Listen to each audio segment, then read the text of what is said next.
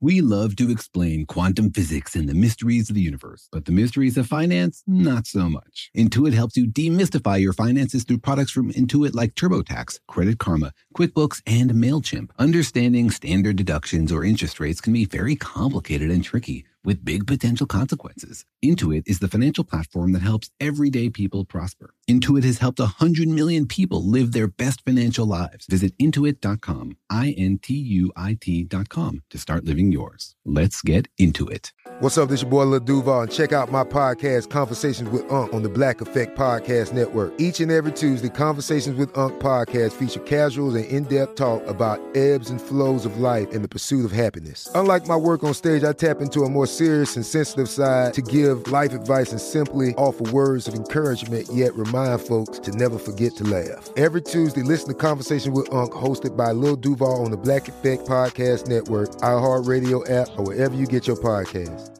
Presented by AT&T. Connecting changes everything. Life in our modern age comes at you pretty fast, which makes our time away especially valuable. When I take time to relax, I like to get far from my everyday life, immerse myself in natural beauty, and have unique experiences. But you don't have to leave the US to experience tropical rainforests and islands filled with adventure, warm culture, and national treasures. Visit Puerto Rico, an island with a vibrant spirit that will sweep you away. Because when you visit, you don't become part of the island, it becomes part of you. In Puerto Rico, you can forget where you came from and embrace where you are. Puerto Rico, where visits end but stories last forever. No passport required for U.S. citizens and permanent residents. Learn more and plan your trip at discoverpuertorico.com.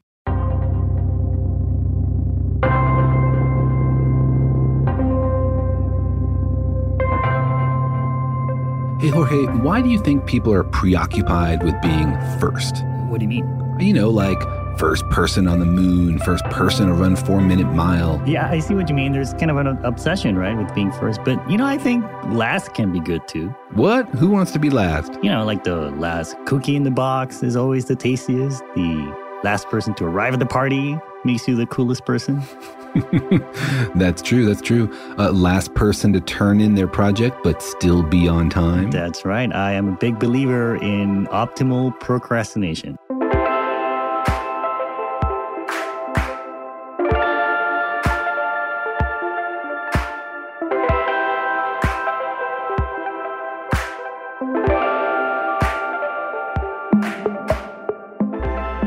Hi, I'm Jorge. I'm a cartoonist and the creator of PhD Comics. Hi, I'm Daniel. I'm a particle physicist, and I'm sitting in a closet in Aspen, Colorado. I didn't know you were in the closet, Daniel.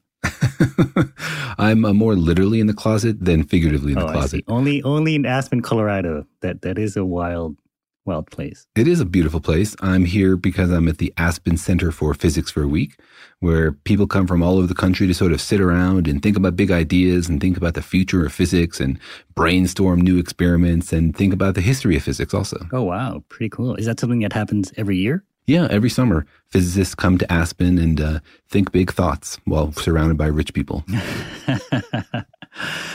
You're saying like that's an exclusive thing. You can't be rich and a physicist. well, it feels like in Aspen there's two kinds of people, the rich people and the physicists. but it's fun to be here and to think about, you know, all the physics that's been done in the last 50 years, the physics that will be done in the next 50 years. And it also makes me think back about the origin of physics, you know, like where this all started. Yeah. So, welcome to our party, our podcast, Daniel and Jorge Explain the Universe, a production of iHeartRadio. That's right, our podcast in which we think about all the big things, the hard things, the new things, the old things, and try to explain them to you in a way that we hope is educational, understandable, and maybe a little entertaining. First things, the last things, the things that made it just in time not to be late, all the things. That's right. That's right. We should do a podcast on people who won the Nobel Prize and their discovery came in just in time before the threshold. well, I always say that, you know, uh, when I see grad students really stressed out, I always tell them that, you know what, you, uh, even if you get a C, you still get a PhD. That's true. It took me a while to understand that nobody in graduate school cares about grades.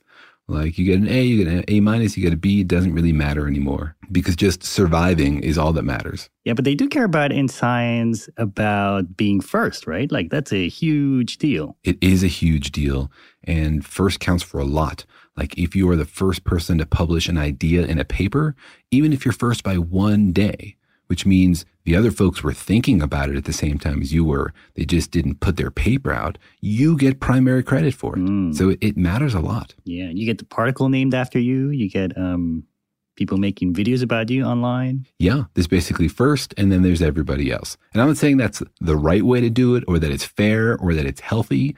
Um, it's a little bit insane, but it's sort of the way we do things. There's a system where we put articles on the internet and the order in which the articles appear on the internet for that day's listings depends on how close your submission was to 4 p.m. Eastern time. Wow. So every day at 3:59 Eastern time, there's a bunch of physicists sitting around their computers trying to click their paper in just past the deadline.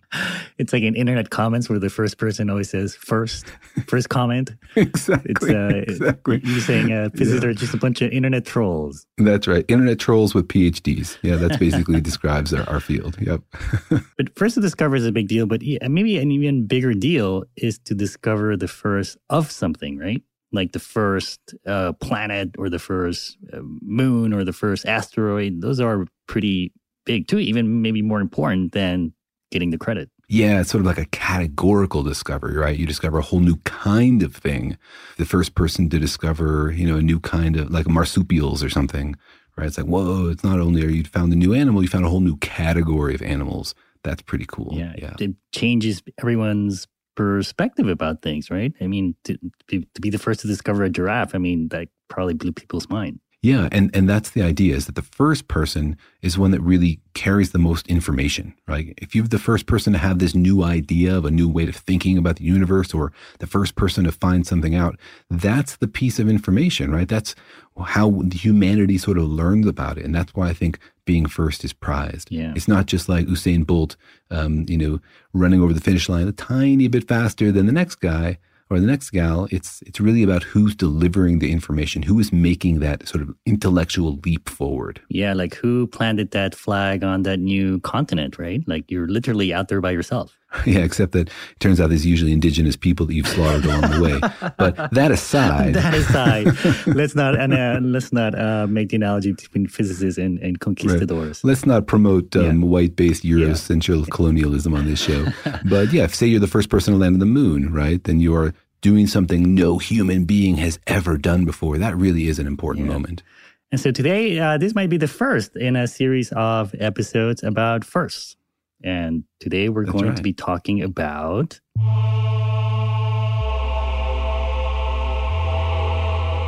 the first particle. Who discovered the first particle and what was the first particle discovered? Yeah, and this is a fascinating story. Not only did he discover particles, he sort of invented the concept of particles, which is something we're sort of still struggling to figure out. Like, what is a particle? We've talked about on this podcast a few times. Like, what does that mean philosophically? What does it look like? What, what are we really talking about? Do we have more than just a mathematical model? Do we have like a complete understanding of what a particle is anyway? And so it's instructive to go back to sort of the first time anybody said, Oh, look, I found a particle to understand what made them think it was a particle. What ideas did they have that justified this creation of a whole new concept? Yeah. And it's a big deal because everything is made out of particles, right? It's what makes up the things in the universe. Everything's made out of a particle. Well, yeah, everything, if you mean everything, the 5% of the universe that we know is made out of particles, right? I didn't tell you that I know what dark matter and dark energy are, made of. I didn't. I forgot to mention I'm that I was sure the you first. mastered those concepts. That was more for our listeners. I know that you're aware of dark matter and dark energy, but you know, it's dark energy. We don't know what it is. Dark matter might be made of particles. We don't know, but it might not. Mm. But uh, yeah, the rest of all the stuff in the universe, stars and ice cream and hamsters and all that great stuff is all made of particles, right? Yeah. And so it's fascinating to think about it. And and I think we should clarify here when we talk about particles, I'm thinking about it in the modern sense. We have like 12 matter particles we've thought about, five force particles we've thought about, Mm. not in terms of like elements, which is sort of an earlier development. Which of the current particles that we think of as not divided into smaller bits was discovered? Right. And there was a time in our human history where we didn't know these things, right? Like we didn't know that we were made out of particles and we didn't know how many there were. We didn't know uh, what they were, what they looked like, how, how, how big they were. So, and it's pretty recent, right? Yeah, most of human history, we really had no idea. I mean, Greeks suggested this concept of an atom that maybe matter was divided into tiny bits, But that was just one idea they had of like, you know, lots and lots of ideas. So the fact that that one happened to be right, I think people give them too much credit for. But the modern idea that matter was divided into these tiny little Lego blocks, essentially, that what seemed to us to be smooth and indivisible and continuous was actually just like made of super tiny little pixels. That's a pretty modern idea. The origin of it comes in the 1800s, you know, with chemistry. People started to think about, you know, reactions between different gases and stuff, and they noticed that these gases had reactions in these patterns, which suggested that there was like indivisible little units of the gases, which of mm. course turned out to be atoms and molecules. Right. I imagine that maybe not a lot of people out there know what was the first particle discovered, right? I mean, um, you know, if I had to guess, um, I don't know what I would say. You know, protons, neutrons. The particles I'm thinking of, the 12 matter particles, we have six leptons, those electron, muon, tau, and then three neutrinos, and then six quarks, right? The up, down, strange, charm, bottom, top. So of those particles, I was wondering, did people know, you know, which was the first discovered? People have any idea? And so uh, I walked around and I asked people, what was the first particle discovered? And again, these uh, these interviews you'll hear were not done at UC Irvine, but uh, actually in the airport at Heathrow. Um, and so you'll hear some international voices. Uh, so think back, if somebody asked you what uh, was the first, what you think the first matter particle discovered was, uh, what would you say to a random stranger at an airport in London? Here's what people had to asked say. you physics questions. Before you call security, think about what your answer would be. well, here's what those travelers had to say. Iron, I don't know. Proton? Oxygen or? Probably the electron. Um, electrons, I imagine. All right, a lot of good guesses there. Some people said iron, some people said the proton, uh, some people said oxygen. Yeah, exactly. I think a lot of people, when I said particle, they thought elements, they thought atoms.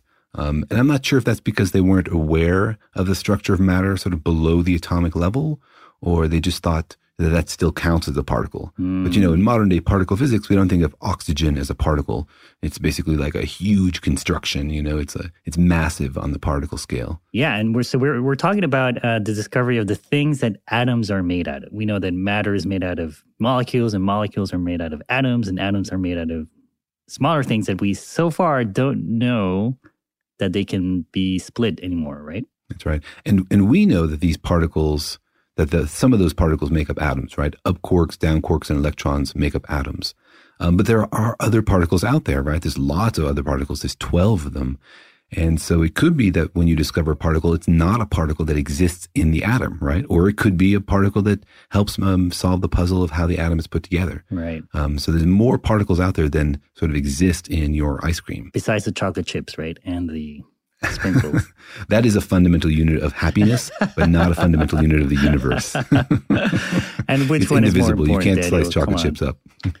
uh, but so at some point we thought atoms were like the smallest things in the universe, right? But then we find out that there are they are they're actually made out of particles, and so one of those particles was the first one discovered. And so the question is, which one was it? That's right. So uh, I thought it'd be fun. We'd walk you through the experiment from the point of view of the experimenter. Right? What were they doing? What were they trying to figure out? Why did they do it? What did they learn? And at the end, uh, we'll we'll reveal what the first particle was that was discovered mm, by this hmm. experiment. A mystery. An ice cream right. mystery. Exactly. Nobody dies in this mystery, we hope. well, they're technically Everybody they're gets dead. chocolate at the uh, end. They did die, but um, at the time they were Not alive. due to this mystery. Nobody was killed by this particle. all right, let's get into it. Actually, it. that's not true. People are killed by this particle all the time. All right, let's get into the story. But first, let's take a quick break.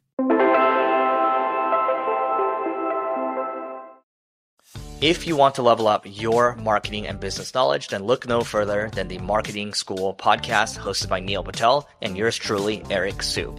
It is the number one marketing podcast in the United States and number 15 on business in the United States. And it has amazing guests such as Alex Hormozi, Leila Hormozi, Codie Sanchez. We pull in these amazing interviews with other people that are not only great marketers, but actual operators. And the icing on the cake is Neil and myself were also operators as well. So we share learnings from the trenches. We share secrets that we otherwise wouldn't be sharing with other people. And we also share other advantages that will help you get ahead of your competition. So all you have to do is listen to Marketing School every weekday on the iHeartRadio app, Apple Podcasts, or wherever you get your podcasts. Imagine you ask two people the same exact set of seven questions. I'm Minnie Driver, and this was the idea I set out to explore in my podcast, Minnie Questions. This year, we bring a whole new group of guests to answer the same seven questions, including actress and star of the mega hit sitcom Friends, Courteney Cox. You can't go around it, so you just go through it. This is a roadblock. It's going to catch you down the road. Go through it, deal with it comedian, writer, and star of the series Catastrophe, Rob Delaney. I shouldn't feel guilty about my son's death. He died of a brain tumor. It's part of what happens when your kid dies. Intellectually, you'll understand that it's not your fault, but you'll still feel guilty. Alt rock icon, Liz Phair. That personal disaster wrote Guyville. So everything comes out of a dead end. And many, many more. Join me on season three of Minnie Questions on the iHeartRadio app, Apple Podcasts, or wherever you get your favorite podcasts. Seven questions, limitless answers. The Therapy for Black Girls podcast is an NAACP and Webby Award winning podcast dedicated to all things mental health, personal development, and all of the small decisions we can make to become the best possible versions of ourselves. Here, we have the conversations that help Black women decipher how their past inform who they are today and use that information to decide who they want to be moving forward.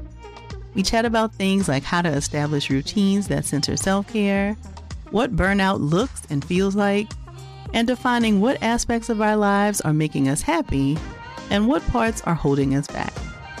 I'm your host, Dr. Joy Harden Bradford, a licensed psychologist in Atlanta, Georgia and I can't wait for you to join the conversation every Wednesday. Listen to the Therapy for Black Girls podcast on the iHeartRadio app, Apple Podcasts, or wherever you get your podcasts. Take good care, and we'll see you there.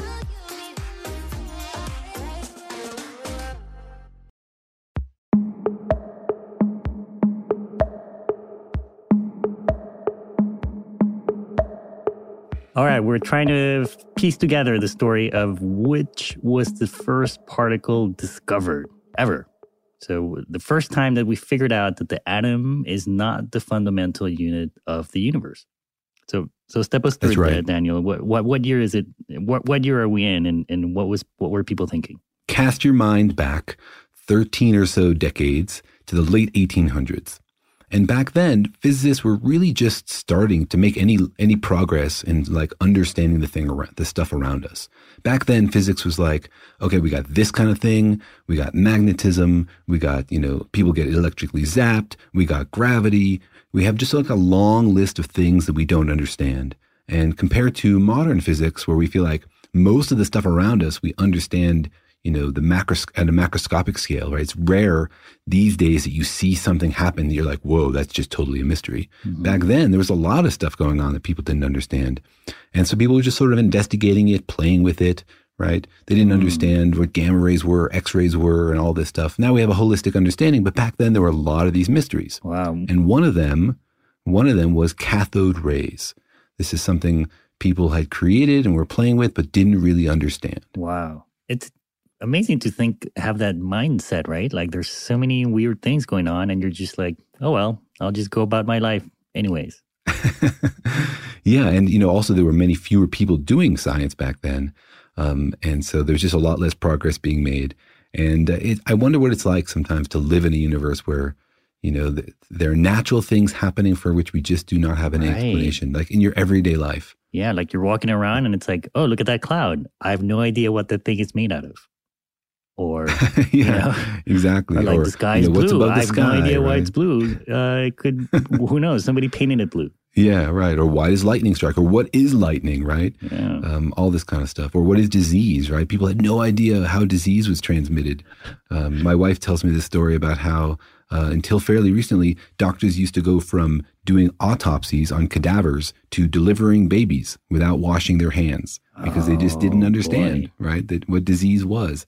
And so it's hard to hard sometimes to put your mind in in the um, mindset of, of, what people were like back then. Right. But back then, um, people were playing with cathode rays, and mm. Until recently, cathode rays were pretty common. They're what used to make TVs work. Hmm. It's a little beam of electrons that used to sweep along the back of the screen Right. and make the picture on the screen. These days, everybody has a flat screen. But you know those old deep TVs, the ones that are pretty thick? Yeah. Yeah, those have a little beam of particles in them. Back then, people were playing with them because they were pretty easy to make. All you need to do was make some like glass tube that was mostly, that was a pretty good vacuum. And you'd put some material in it, some metal, and you'd, um, you'd heat it up and then put some electrical voltage across it. And you would get these crazy glowing rays that shot from one side of the tube to the other. Oh, whoa. Yeah, and they were like, it was like a sideshow. People would like go around like, uh, you know, circuses. Like, oh, here, see the bearded lady. See the man who can make glowing rays in a tube, you know? Ah. And uh, nobody understood it. And, but it was just this like weird thing. And that's why it's called a cathode ray tube. Like a, Yeah, you know, like those old monitors Um, and TVs are, they're called CRTs because that's what it stand, stands for, right? Exactly. And, uh, you know, cathode comes from the fact that you have a, a voltage across it. So You have an anode and a cathode, right? And, um, and you would get these weird rays and nobody understood, like, what is this ray? You couldn't like put your hand in there because it was inside the tube and like touch it. You, people were wondering, like, is a ray a fundamental thing of the universe, right? They didn't know. Oh. And, um, it's just like magic. so- like I can make this thing glow. but you know, everything in the universe is a mystery, is is indistinguishable from magic until physics basically takes it apart and understands it. And either you can say that's either ruining the magic or you know revealing the mysteries. That's right. Physicists killing the magic since the late 1800s. Physicists capturing the magic to make better TVs for you. How about that? Physicists overthinking the magic and then publishing a long paper about it in hopes that they get the Nobel Prize about it. And getting it in just on time before the deadline. So we were in the late 1800s, and you know, there, I imagine there's all, ki- all kinds of weird things going on, right? Like Tesla was around that time too, right? And hmm and Yeah. just the people. yeah, people were playing with electricity and with magnetism, and it was people were just starting to understand how those two things were connected. Right. Um, but there was lots of uh, there was like every day there was some physics experiment somebody did with a result that people didn't understand. You know, which almost never happens anymore. Right. But back then there was just like tons of stuff that nobody understood. It was a it was a field day for physics. Okay, so and so the, this one in particular led to the first discovery of a particle. Um, so step us through Yeah. it. Who who is playing with this? So it's a guy named J.J. Thomson, and he was curious about what these things were. And he was like, well, let's try to, you know, poke them. Let's like see what we can do to affect these rays. So the first thing he did was like, all right, I'm going to make my cathode ray, and then I'm going to put the cathode ray tube inside another electric field. So remember, there's already a, little electric field inside. Mm-hmm. You have a cathode and an anode. You're applying a voltage across it. That's what Right. makes the rays. But then he put that inside another electric field to see if he could bend the rays. His question was like, hmm. can I move the direction of the rays by applying an electric field? Because you know, like, why not, right? yeah, like you know, you have this is how you do science. You have a limited number of tools, and you just try to poke everything you can with those tools and see if they give you any information. Do you think that was the first thing he tried? Like, did he try? Was he sitting around like, what if I put a banana on the beam, or what if I, you know, what if I light a fire Uh, under the beam, or what if I a blow on great it? question. And I- I bet I bet his uh, his log notebook um, contains a bunch of hilarious stuff. Uh, but this is Banana, this no. is the first Banana peel. What if I dipped the cathode ray in chocolate? this is the first productive set of experiments he did. And and what he found was that if you put another electric field on it, you can bend the rays. So he instead of just having straight rays across the tube, he could make the rays hit the side of the tube instead. Whoa! Like you're, he, he was bending the light rays. Like he was bending this magical glowing ray. Yeah, and it like glows purple or whatever. And um, he was bending this ray, and that must have been pretty cool, right? Because you can turn Right. up and down the electric field, and you can see the ray bending. And so you're like, "Wow, I have power over this ray," you know. And, and that's not So that something you can do with light. awesome. Like if you light a flashlight, you that, that beam is not gonna get bent noticeably or, or at all by a magnet, right? That's right. A magnet or electric field will not change the direction of light. Mm. Uh, you can do it with um, a black hole, though. Oh. But I, don't think you have one around in your workshop. He didn't have a, a black hole in the 18th. he did not have a black hole, or I'm sure he would have tried it, right? Dip the black hole in chocolate, combine the black hole with bananas. You never know. These rays you could bend, which was weird, hmm right? hmm And that told him that they, they probably had some electric charge to them, right? Mm. That th- this wasn't just like neutral light. This was something with a special property to it. hmm because the only things that have electric charge, either positive or negative, get moved by electric by electric fields. Right? Everything else just ignores electric fields. So I told him these rays had some charge to them. So that was the first hint that they had like some quality, rather than being glowing and cool. They carried a charge. Meaning, like they prefer or, or get repelled or attracted by like the opposite ends of a magnet. Exactly. Exactly. Okay, and so That's then right. this told J.J. Thomson that there was something to this glow, right? Like it was, Mhm. it wasn't just like empty light. There was something to it. Yeah, and then uh, to confirm that, he did another experiment, which was he swapped out the electric field for a magnetic field. And remember, um, any particle that feels charge will also get bent by a magnetic field, though it works a little bit differently. And so this sort of confirmed to him that there really was something that, that was charged because he could also bend them using a magnetic field. So he turns the magnetic field on and the rays bend. And if you use a magnetic field, they also bend. Yes, they also bend with a magnetic field. So it bent to an electric field and it bent to a magnetic field. So that really told him that there was something there with charge. Hmm. But the real genius of his experiment came in the next step. What, what did he do? Other people had tried this kind of stuff, but he was the first person to combine the electric field and the magnetic field at the same time. But the cool thing about this, combining them, was that an electric field bends it based on how much charge it has. Mm. Okay. The magnetic field bends it based on how much charge it has, and also it's more sensitive to the mass. Mm. Right. So by by measuring how much the electric field bends it versus how much the magnetic field bends it, you can measure the ratio of the charge and the mass of this this ray, this thing, right? So he's shooting this particle through the cathode ray. He's bending it one way with the electric field, another way with the magnetic field. He's measuring all that. That lets him know that the, the, the ray has mass, right? That the, the thing that's inside the ray that's causing this glow has some mass. Oh. And it lets him measure the ratio of the electric charge to the mass. Oh, because, like, if something is heavy and has a negative charge, it'll bend one way. But if something is light and has a negative charge, it'll bend differently. Yeah, it won't bend as much if it's heavier, for example. Okay. So the stronger the charge, the more the bending. The higher the mass, the less the bending.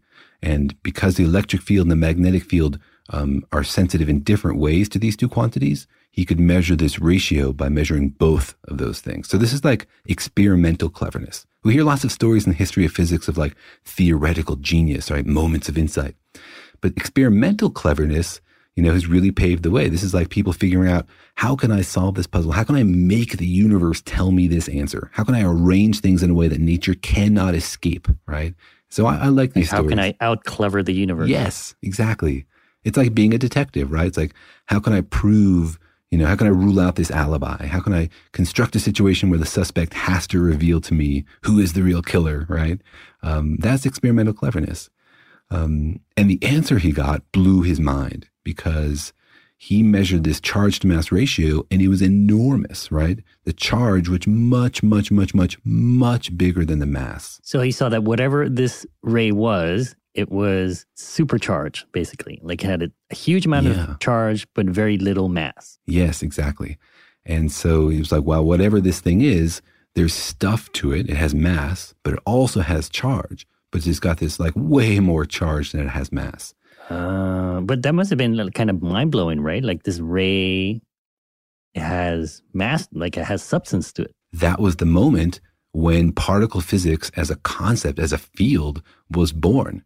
Because he he was like, aha, now I can say that this ray is made of something that has stuff to it, right? And he, that's when he took this first step. He created the concept of the fundamental particle. And he's like, there's something in there that has both charge and mass. Right. So it's like a dot in space that has more than one property, right? And that's sort of the idea of a particle. It's like, it's just a point in space that we could put labels on. But how do you know it wasn't just another atom or that it was just another like fluid or something? Well, we knew it wasn't an atom because the um, well, atoms are either neutral or they have positive charge. But he didn't know the structure of of matter right at this point. He didn't know what atoms were made out of, right? But no atom had this charge to mass ratio, right? Atoms were much more massive compared to their charge. Oh, I so this see. was definitely something. This was definitely something new because remember, atoms are dominated by protons and neutrons, which are much much heavier than electrons. Oh. Okay. So, So he- um, and that was a big deal. Do you think that really kind of blew his mind? Did he right? Like Eureka on his notebook. yeah, I think that was a great moment. You know, and other people had tried and failed, mostly because they didn't have a good enough vacuum in their in their cathode ray tubes, and so they didn't achieve these these results. And so, you know, he worked carefully. He had some good ideas, and so he was the first one across the line. So, because he was the first one across the line, of course, he got the right to name this thing. Right? He created this whole concept uh, of a particle, and I think it was a mind blowing moment for him because uh, he thought pretty grandly about it. But I don't think he'd be very impressed with the name he gave this thing. All right. Well, before we re- reveal the name of this first particle, let's uh, take another quick break. If you want to level up your marketing and business knowledge, then look no further than the Marketing School podcast hosted by Neil Patel and yours truly, Eric Siu. It is the number one marketing podcast in the United States and number 15 on business in the United States. And it has amazing guests such as Alex Hormozi, Leila Hormozi, Codie Sanchez. We pull in these amazing interviews with other people that are not only great marketers, but actual operators. And the icing on the cake is Neil and myself were also operators as well. So we share learnings from the trenches. We share secrets that we otherwise wouldn't be sharing with other people. And we also share other advantages that will help you get ahead of your competition. So all you have to do is listen to Marketing School every weekday on the iHeartRadio app, Apple Podcasts, or wherever you get your podcasts. Imagine you ask two people the same exact set of seven questions. I'm Minnie Driver. And this was the idea I set out to explore in my podcast, Minnie Questions. This year, we bring a whole new group of guests to answer the same seven questions, including actress and star of the mega hit sitcom Friends, Courteney Cox. You can't go around it, so you just go through it. This is a roadblock. It's going to catch you down the road. Go through it, deal with it. Comedian, writer, and star of the series Catastrophe, Rob Delaney. I shouldn't feel guilty about my son's death. He died of a brain tumor. It's part of what happens when your kid dies. Intellectually, you'll understand that it's not your fault, but you'll still feel guilty. Alt rock icon, Liz Phair. That personal disaster wrote Guyville. So everything comes out of a dead end. And many, many more. Join me on season three of Minnie Questions on the iHeartRadio app, Apple Podcasts, or wherever you get your favorite podcasts. Seven questions, limitless answers. The Therapy for Black Girls podcast is an NAACP and Webby Award winning podcast dedicated to all things mental health, personal development, and all of the small decisions we can make to become the best possible versions of ourselves. Here, we have the conversations that help Black women decipher how their past inform who they are today and use that information to decide who they want to be moving forward. We chat about things like how to establish routines that center self care what burnout looks and feels like, and defining what aspects of our lives are making us happy and what parts are holding us back. I'm your host, Dr. Joy Harden Bradford, a licensed psychologist in Atlanta, Georgia, and I can't wait for you to join the conversation every Wednesday. Listen to the Therapy for Black Girls podcast on the iHeartRadio app, Apple Podcasts, or wherever you get your podcasts. Take good care, and we'll see you there.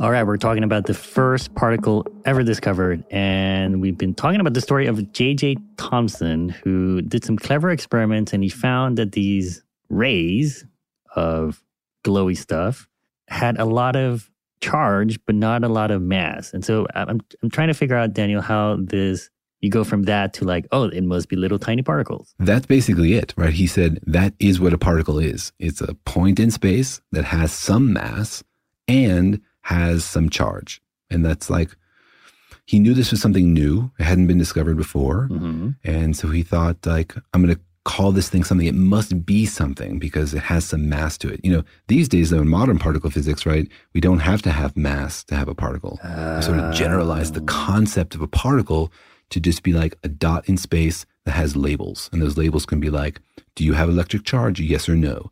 Do you have quantum color charge? Yes or no? Do you feel the weak charge? Yes or no? Do you have mass? Yes or no? Right? Do you have spin? Uh, various various answers to that. Mm. And so we've sort of generalized this concept of a particle um, to be like a dot in space with various labels. But it, to my understanding, this is the first moment in history when that idea was used. Oh, like here's a thing, it's an it, and it has a special property of mass and a special property of charge that are, you know, sort of like labels on it. Yeah, and and remember, he's imagining these rays to be made up these th- of these things, and they're all identical, right? They all have the same charge to mass ratio. Mm. So it's like this. St- he's imagining it to be this stream of little special dots. And so that was the birth of particle physics. Yeah, yeah. Although he didn't call it a particle, his talents were in experiments and in cleverness, but not necessarily in you know naming things. he and I would not have been friends. No, um, he called this thing that he found the corpuscule. Oh. And I think corp comes from like, you know, um, incorporation, not like a company, but like a, like a, A body. corpse, you know, like matter, like, Like a, a, a body. yes, like a body, exactly. And so I think he was going for like, you know, uh, corpsito with corpuscule, like little body, you know, or something. If he had been Italian, the, the history of physics would have been totally different. That's right. Exactly. Um, or, or Spanish or something. Oh, I see. So Um, he- so he, he he, saw- called it a corpuscule. So he saw this weird glow and he thought, and he figured out that it has mass and charge. And so he, he imagined that it must be little tiny things. And he called them Mhm, corpuscles. Exactly. And he called, called them corpuscules. Mm. And he was pretty pleased with himself. I mean, it's a pretty big discovery. And he, um, he named this thing and then he imagined, aha, well, maybe I haven't just discovered what makes these rays up. Maybe everything is made of these things. And, you know, there's this tendency in physics when you make a discovery to generalize it, to think too expansively, to imagine that maybe you've cracked like a really deep secret in the universe. And so he imagined that, you know, maybe atoms were made out of these things and he had found the basic building block of the whole universe. He kind of wasn't that far off, right? Like, in a way, uh, everything is sort of that we know about is sort of made out of these corpuscles, corpus, corpuscitos. Yeah, that's right. He was right that the little corpusculitos were boiling off the, the cathode, right? And so it was reasonable for him to imagine that maybe everything had these little corpuscules inside of them. Of course, there's a, a deeper question there, right? Like, because these things are negative and most matter is neutral. So you had to answer the question of like, you know, what's balancing it out? Mm. So he imagined that his model of matter was, you know, basically a bunch of his little corpuscules and then some like thin, positively charged jelly that filled the universe to balance out those elect those the, the negative charges from his little corpuscules. Wow, corpuscle and jelly. That's right. He was thinking about dessert, clearly, right? Well, let's not keep our listeners in suspense uh, anymore, Daniel. So uh, this corpuscle uh, is was later renamed into what we all know and love as the electron. Mm. Most of the time in particle physics, whoever discovers the particle, we give them the right to name it. And even if it's ridiculous or silly, we usually keep it. Right. But this one, for reasons I don't understand, was later renamed and his, the inventor, the discoverer's uh, choice of corpuscule was tossed aside. Oh man, there was like a vote. I don't know. I, I have to dig into the history of that a little bit. It's like we But, love you, um, JJ, but You got skills, but these aren't them. we love you, but that's a dumb name, man. And it is a dumb name. I mean, I'm so I'm glad to be a particle physicist and not a corpuscule physicist. Is it? I don't know. I mean, is electron really a better name than corpuscle? I mean, it sounds kind of silly I mean, as well. corpuscule. It sounds like a disease or something. I'm sorry, sir. You have corpuscules. I'm going to prescribe chocolate covered bananas for the rest of your life. I'm sorry, sir. Every atom in your body has a bunch of corpuscles, and that is right. true. You're infected with corpuscules. There's nothing we can do about it.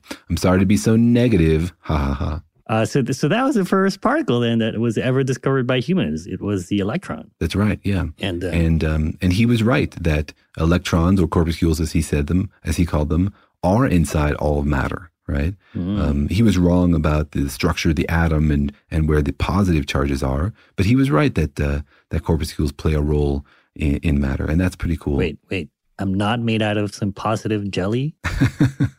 I'm positive that you're not made out of jelly. And you know, to round it out, um, we now have a pretty solid modern understanding of what happens inside cathode ray tubes, right? And why they why they work. And you know, very quickly, they have the you have the cathode on one side, and you heat it up, and the electrons boil off. Then they get slurped across by by the electric field to the other side. But the interesting little n- nugget there is that if you have a perfect vacuum, you won't see any cathode rays. Right? Electrons are not really visible; they don't glow. The reason that J.J. Thomson saw rays is because he didn't succeed in making a perfect vacuum. He still had some gas in there, mm-hmm. and that gas was getting ionized by the electrons and it was glowing. So the cathode rays he was seeing weren't actually electrons. They were glowing ah. gas caused by the electrons. Like the electrons hit the gas, and then that's what makes it glow. Yeah, exactly. Oh man! So if he had been a better experimentalist and achieved a better vacuum, he never would have discovered the corpuscle. If he had been the first to create a vacuum, he would he would not have discovered the electron. That's right, exactly. So it takes a combination of luck, skill, cleverness, and ineptitude. All right, so that's the first particle ever discovered, the electron. And I have to say, I think uh, that's the one I would have guessed, probably the electron. Yeah, because uh, electricity is sort of immediate and tactile. Yeah, is that why you would have thought of of the electron? accessible? And I just associated with the 1800s a lot. You know, they knew about lightning and Tesla's coils and things like that. Do you have like a steampunk image of physics in the 1800s? basically, everything I know is through comics. Basically. you know what? Uh, that's pr- probably pretty accurate, so I won't dispute it. And so, what do you think would have happened if we had stayed with Corpuscle? Like, would this be my ele- Corpustronic watch that I'm wearing, and I'm listening to Corpusconic Chronica? I don't know. And I can't even imagine, like, if we had stuck with that as a sort of precedent, what would we have named the other particles? You know, Mm. we have to follow follow the corpse, um, the corpse ethos Or the when we name all the these Kuhl, things. the cule, the cule pattern. yeah, the cules. So that's pretty cool to think about how things are discovered, you know? Like uh, to imagine not knowing anything about, about the things around you and to be the one who comes up with some crazy idea or some, some crazy experiment that cracks it all open. As always the case when you look at the history of science, it seems pretty straightforward. Like he didn't have to have any special materials, the kind of stuff he had around, lots of people had around. He just combined it in a sort of unusual way. And it's easy to look back and think, oh, I would have done that. But remember back then, there were a lot of things people didn't understand. And having these ideas and recognizing the, the significance of the results you have, mm-hmm. that's really where the, the genius comes in. Right. In, in knowing which experiments to do and what they mean. And so we should give a lot of credit to J.J. Thomson. We made a little bit of fun of him, but he really kicked off this whole field of particle physics. And so I certainly owe him a lot. Right. And there's still a, a huge number of things we don't know. So any one of our listeners out there could be the one, could be the next J.J. Thomson, could be the next person to discover something amazing. Yeah, and maybe with the materials you have in your garage. Just maybe give it a little more thought before you name it. Just to put it there. Yeah, you do discover a new particle, please call Jorge. His very reasonable consulting rates. I work for bananas, so very reasonable. All right. All right. hope- thanks for tuning in. We hope you enjoyed that. See you next time.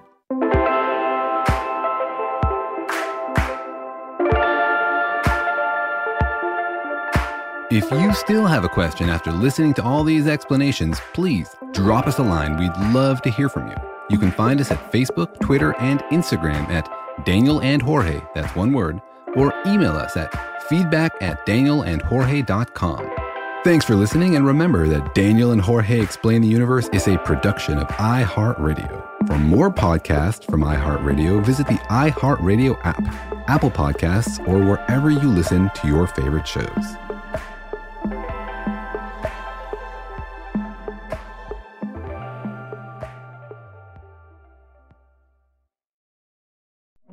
Hey fam, I'm Simone Boyce. I'm Danielle Robay. And we're the hosts of The Bright Side, the podcast from Hello Sunshine that's guaranteed to light up your day.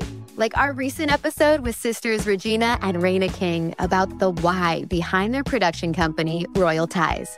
We have such a huge love for storytelling without walls, without barriers. Listen to The Bright Side from Hello Sunshine on the iHeartRadio app, Apple Podcasts, or wherever you get your podcasts. If you want to level up your marketing and business knowledge, look no further than the Marketing School podcast hosted by Neil Patel and yours truly, Eric Siu. It is the number one marketing podcast on Apple and number 15 on business in the United States. Now, if you want to listen to interesting conversations with operators that have been there, done that, also with other interesting guests, then listen to Marketing School every weekday on the iHeartRadio app, Apple Podcasts, or wherever you get your podcasts. Imagine you ask two people the same seven questions. I'm Minnie Driver, and this was the idea I set out to explore in my podcast, Minnie Questions. This year, we bring a whole new group of guests to answer the same seven questions, including Courteney Cox, Rob Delaney, Liz Phair, and many, many more. Join me on season three of Minnie Questions on the iHeartRadio app, Apple Podcasts, or wherever you get your favorite podcasts. Seven questions, limitless answers.